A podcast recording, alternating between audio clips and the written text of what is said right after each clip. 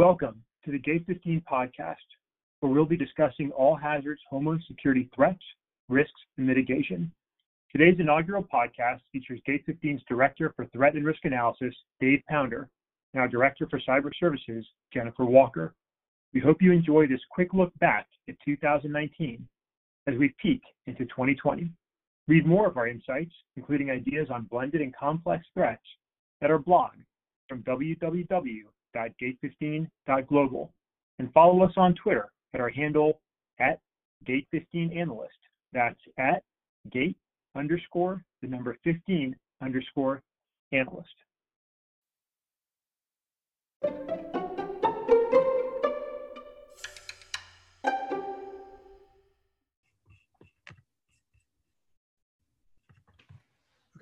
Welcome to our Gate 15 quick look at the key security challenges of 2019 and 2020. My name is Andy, and today I'm joined by Dave Pounder, Gate 15's Director for Threat and Risk Analysis, and Jennifer Walker, our Director for Cyber Services. If you'd like to learn more about our team, please see our website at www.gate15.global. Check out our blog, and you can find all three of us on LinkedIn as well. As we strive to encourage a threat informed and risk based approach to homeland security analysis, preparedness, and operations, we want to share some of our perspective with you today. So with that, let's go ahead and get started. Dave, if it's okay, we'll start with you and just sort of looking back at 2019. What are some of your key thoughts and takeaways looking at the year that was? Yeah, th- thanks, Andy. If you look at the physical security side, there are really two major storylines. One is hostile events, and specifically, we talk about active shooter situations. And then the second one is the number, the escalation, and the impacts of protests all around the world over uh, a number of different topics. Uh, if we look at hostile events, well, the last third of the year was somewhat quiet on this front. It's easy to overlook the number and impacts that occurred during the middle part of the year. And, and when we talk about that, we are specifically looking at Christchurch in New Zealand, which was followed by the Sri Lanka Easter complex coordinated terrorist attack, which were attacks that led into another wave of, of, of ones that reached into August and early September, specifically the Gilroy Garlic Festival in California, Dayton, Ohio, and then El Paso as well as some of the other as ones that will stand out the most. But it's not really just the number of incidents, but it's more so a change of approach. Uh, in previous years, attacks were associated with or connected to international terrorist groups. And it was looking at Al Qaeda and uh, the Islamic State. However, in 2019, inspired or influence based attacks based on extremist ideology appeared to be the primary driver for these attacks. Individuals are becoming techniques and are able to tap into available online resources or forums to build out well crafted attacks. When we re- related to protests, 2019 saw a continuation in the number of protests. However, what differed was the longevity of the protests and the tendency to escalate to uh, violent activity over time.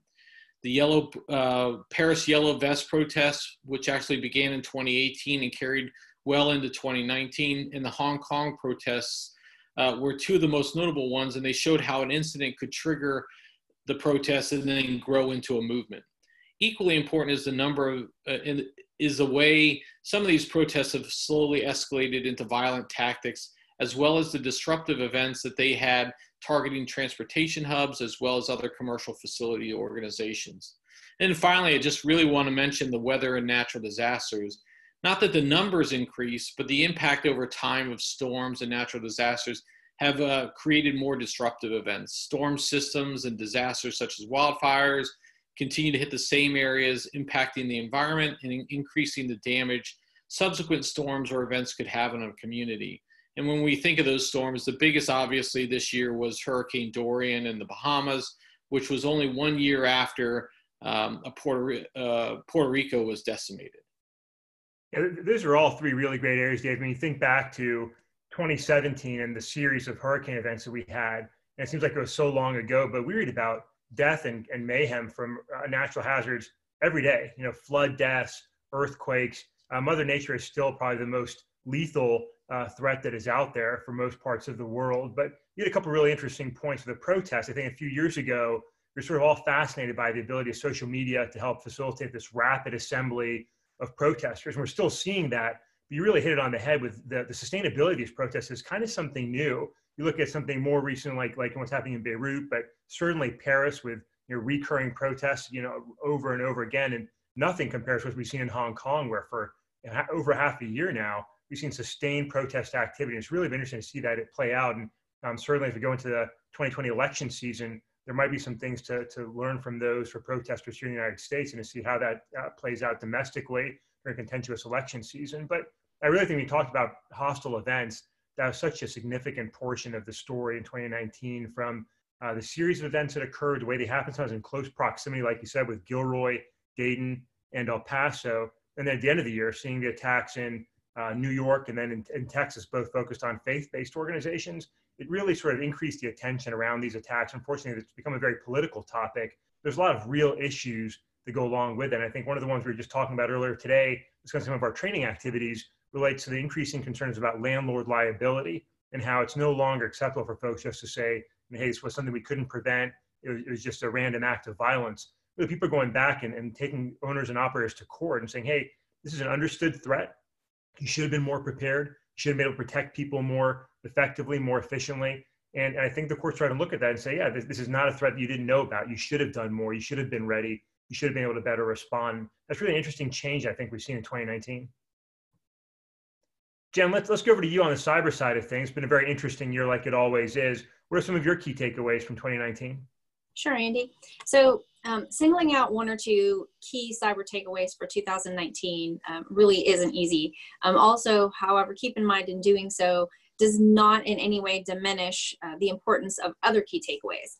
But if 2019 taught us anything, it's that cyber threat actors are investing resources, time, and money into ransomware campaigns. Um, the don't pay the ransom mantra certainly hasn't changed. Um, you know, we're still saying be prepared, don't pay. Um, likewise, though, admittedly, it does hold true that from even from day one, we recognize that the decision to pay or not to pay um, really is on a case by case basis, even though overall, you know, be prepared, don't, don't pay. Um, however, what seemed to unfortunately almost legitimize paying ransoms in 2019 was a rise of insurance companies who began accepting claims regarding ransomware demands. Not only that, they were also, on behalf of the victims, the insurance companies were actually negotiating, in most cases, for lower ransom, ransom payments with the threat actors. Um, I also want to note in regard to ransomware that gone are the days where you don't receive a valid decryption code. Um, back in the early days, it was very common to pay the ransom and then not get anything in return. Um, today, uh, that doesn't necessarily mean that you can be assured of a full successful restoration when you have a valid decryption key, um, but it's not in the threat actor's threat actor's best interest to not provide a valid key. Um, if the victim pays and doesn't get a key, um, you know, word could spread pretty quickly about that specific campaign um, where the actor didn't provide a valid key and that actor's business model um, pretty much turns to junk at that point. Um, you know, I think that's in part due to the fact that today we are much better at sharing information than we were three years ago when kind of this surge of ransomware started. Um, so it's certainly in the threat actor or threat group's best interest uh, to build that positive reputation for themselves in that respect. Uh, that's not to say there aren't wannabe ransomware operators out there um, who have no idea what they're doing, but that's a topic for another day. Yeah, I think, I think it's absolutely been the, the, the biggest story of the year. It's just a professionalization of ransomware. You know, cyber criminals have really taken their um, collaboration and their business models to new levels, and you're seeing um, really the ability to sell tactics, techniques, and procedures, being able to more easily distribute these threats, and, and seeing more and more people capitalizing on that. You think back to a couple years ago, we saw ransomware really gain a lot of headlines and attention. And then a lot of people are saying, hey, that threat's gone. And we're going to be looking at things like mining as, as the emerging threat and ransomware is sort of passe. But 2019 certainly told us that that's very much not the case. And we've seen it just across all industries and so very disruptive. It's been really remarkable. I think the other thing that sticks out to me a lot from this year is looking at the just continued data breaches and, and even more disheartening perhaps is just data leaks where it's not necessarily an attacker compromising data. It's just improperly configured uh, systems that have allowed information to be left exposed online, accessible to anybody that might stumble upon or be looking for it. And uh, that's been a constant frustration week in and week out, one organization after the other, where we've seen that sort of exposure and compromise of sometimes you know, personally identifiable information and other sensitive information. So with, with 2019 in the rearview mirror, um, we, we heard some, some significant challenges we experienced there. let's go back to you, Dave, and look at 2020. Do you see the threats changing, evolving? What do you think's ahead of us?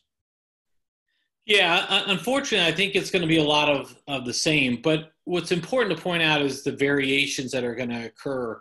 Um, I, I, think 2019 was a wake up call to a lot of people to and organizations, frankly, to say, hey, this can happen to us. We're no longer around a protective hub uh, or isolated. These, these can just as well as happen to a faith based organization as it could to a government facility or, or any type of other uh, location. And so uh, I, I really feel like it's going to be people need to understand that there are going to be some variations as security teams change and as security teams continue to update their protocols and their organizational responsibilities. There's also going to be uh, some variations in the way that the, the, the, threat actors adjust to that.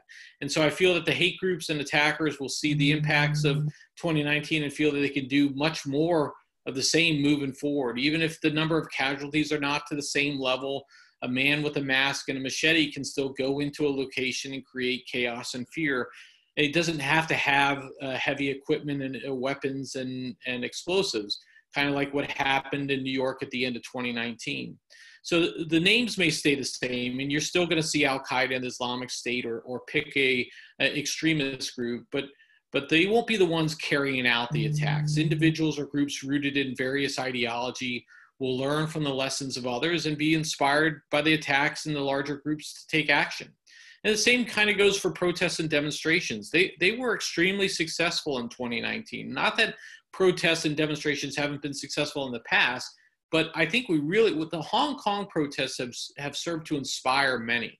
And, so, with hot button items such as climate control, or climate change and political corruption accusations that are occurring every part all parts of the world and the upcoming elections we should expect more heading into 2020 as we get into the year.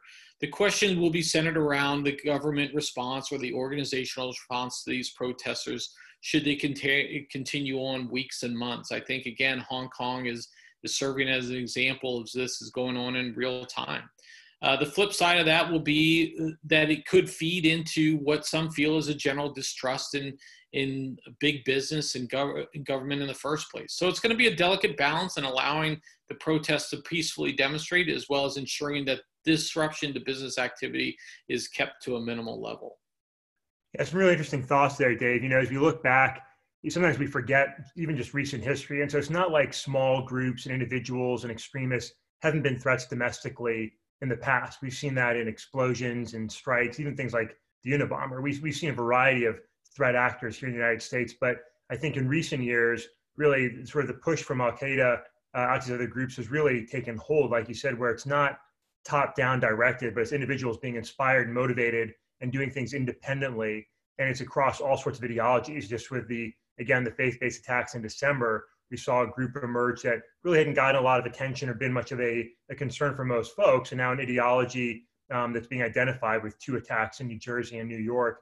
That's a concern, and, and the ability for individuals to to get motivated, to radicalize themselves based on any extremist belief, to access manifestos and be inspired by things like Christchurch. Um, we're seeing that more and more. So I think I think you really nailed that. I think as we look to the protest issue, that's one of the great challenges: the potential convergence of those two threats DHS has put a lot of work into preparing organizations for mass gatherings and crowded places. And with the election season, with protests, with rallies, uh, that creates an interesting footprint for the adversary. And um, that's a real challenge. It requires a lot of coordination from protest and demonstration organizers to the public sector partners to those that have presence in those areas. So it's really an interesting challenge to move into 2020 to, to understand and mitigate the threats and risks associated with those activities. So some really interesting points moving into the new year.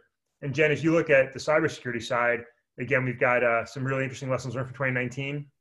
As with Dave, do you see things uh, growing from where they are, changing, new directions, new threats? What do you think we look like in 2020? So absolutely, absolutely, actually, very similar to uh, to Dave's outlook. Um, you know, with that review of the past, our, we I think our top cyber trend for 2020 um, is relatively kind of unchanged. Um, again, I want to sh- I want to stress that this doesn't mean to treat other threats with less importance. But if you haven't addressed this threat by now, uh, not only is it not too late, but I think a failure to address it um, in 2020 could be, you know, disastrous. Uh, similar to what you both alluded to about, um, you know, with the physical threats, um, you know, and taking uh, land landowners to court or landlords to court. Um, it's the same thing. You knew this threat existed, so ignorance is not a defense. Um, so, without further ado, I think this year the winner is more ransomware. Um, it's you alluded to it, Andy. It looked like ransomware was going to take a backseat to other threats in 2019, but obviously that wasn't the case. Um, as such, many organizations were once again caught unprepared. Um, and again, you alluded to as well. You, you, kind of made all my points, but ransomware is serious business, and and I don't mean that as an idiom. Ransomware, as you said, is a business. Um, and if the shadows of ransomware remain unaltered in the future, uh, many more organizations will fall victim and further legitimize the ransomware economy. Uh, we are expecting more targeted ransomware attacks, um, and actors will keep investing um, in advancing this threat. Um, and as organizations, we need to be investing even more in ransomware protection um, than the actors are in the attack campaigns. Um, you know, while our top concern and uh, the protection is you know focused on protecting from ransomware even protect enhancing and addressing those protections against ransomware actually go a long way for overall your overall cybersecurity posture. Um, you know fortunately there are lots of great no cost resources from government and private you know uh, entities alike to help increase cyber resilience um, you can check out our website, um, as we mentioned before, for a lot of those resources. Um, and I even had the privilege um, for writing a best practice document for one of our close information sharing partners at Water ISAC. Um, it's, but the, the document itself is really relevant for all organizations, regardless of business type. Um, and finally, we have the benefit more so today than we did three years ago. we are sharing information. So keep sharing. Um, the bad guys do share information, and it's imperative that we do it better. Yeah, you really you make a great point there, Jen. I don't know the threat's really going to change so much as it might continue to evolve, and we've seen that I think across all threats. Right, DDoS attacks have changed over time.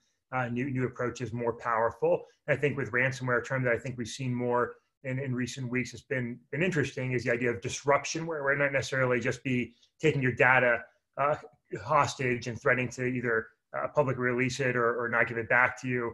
But we've seen it show up in hospitals where, where patients have to be turned away because they couldn't be received by the organization. I think we're more likely as more and more uh, facilities become more and more online, uh, we're going to see more opportunities for the adversary to hold other parts of the business for ransom, for extortion purposes, and really disrupt business operations. And that's going to be a challenge that I'm not 100% sure businesses are fully prepared for. We talk a lot about that uh, on our blog and elsewhere regarding blended threats and complex threats. And I think we're continuing to see that progression towards that environment where that, that theoretical divide between cyber and physical really doesn't exist. And, and things are becoming more blended, more intertwined.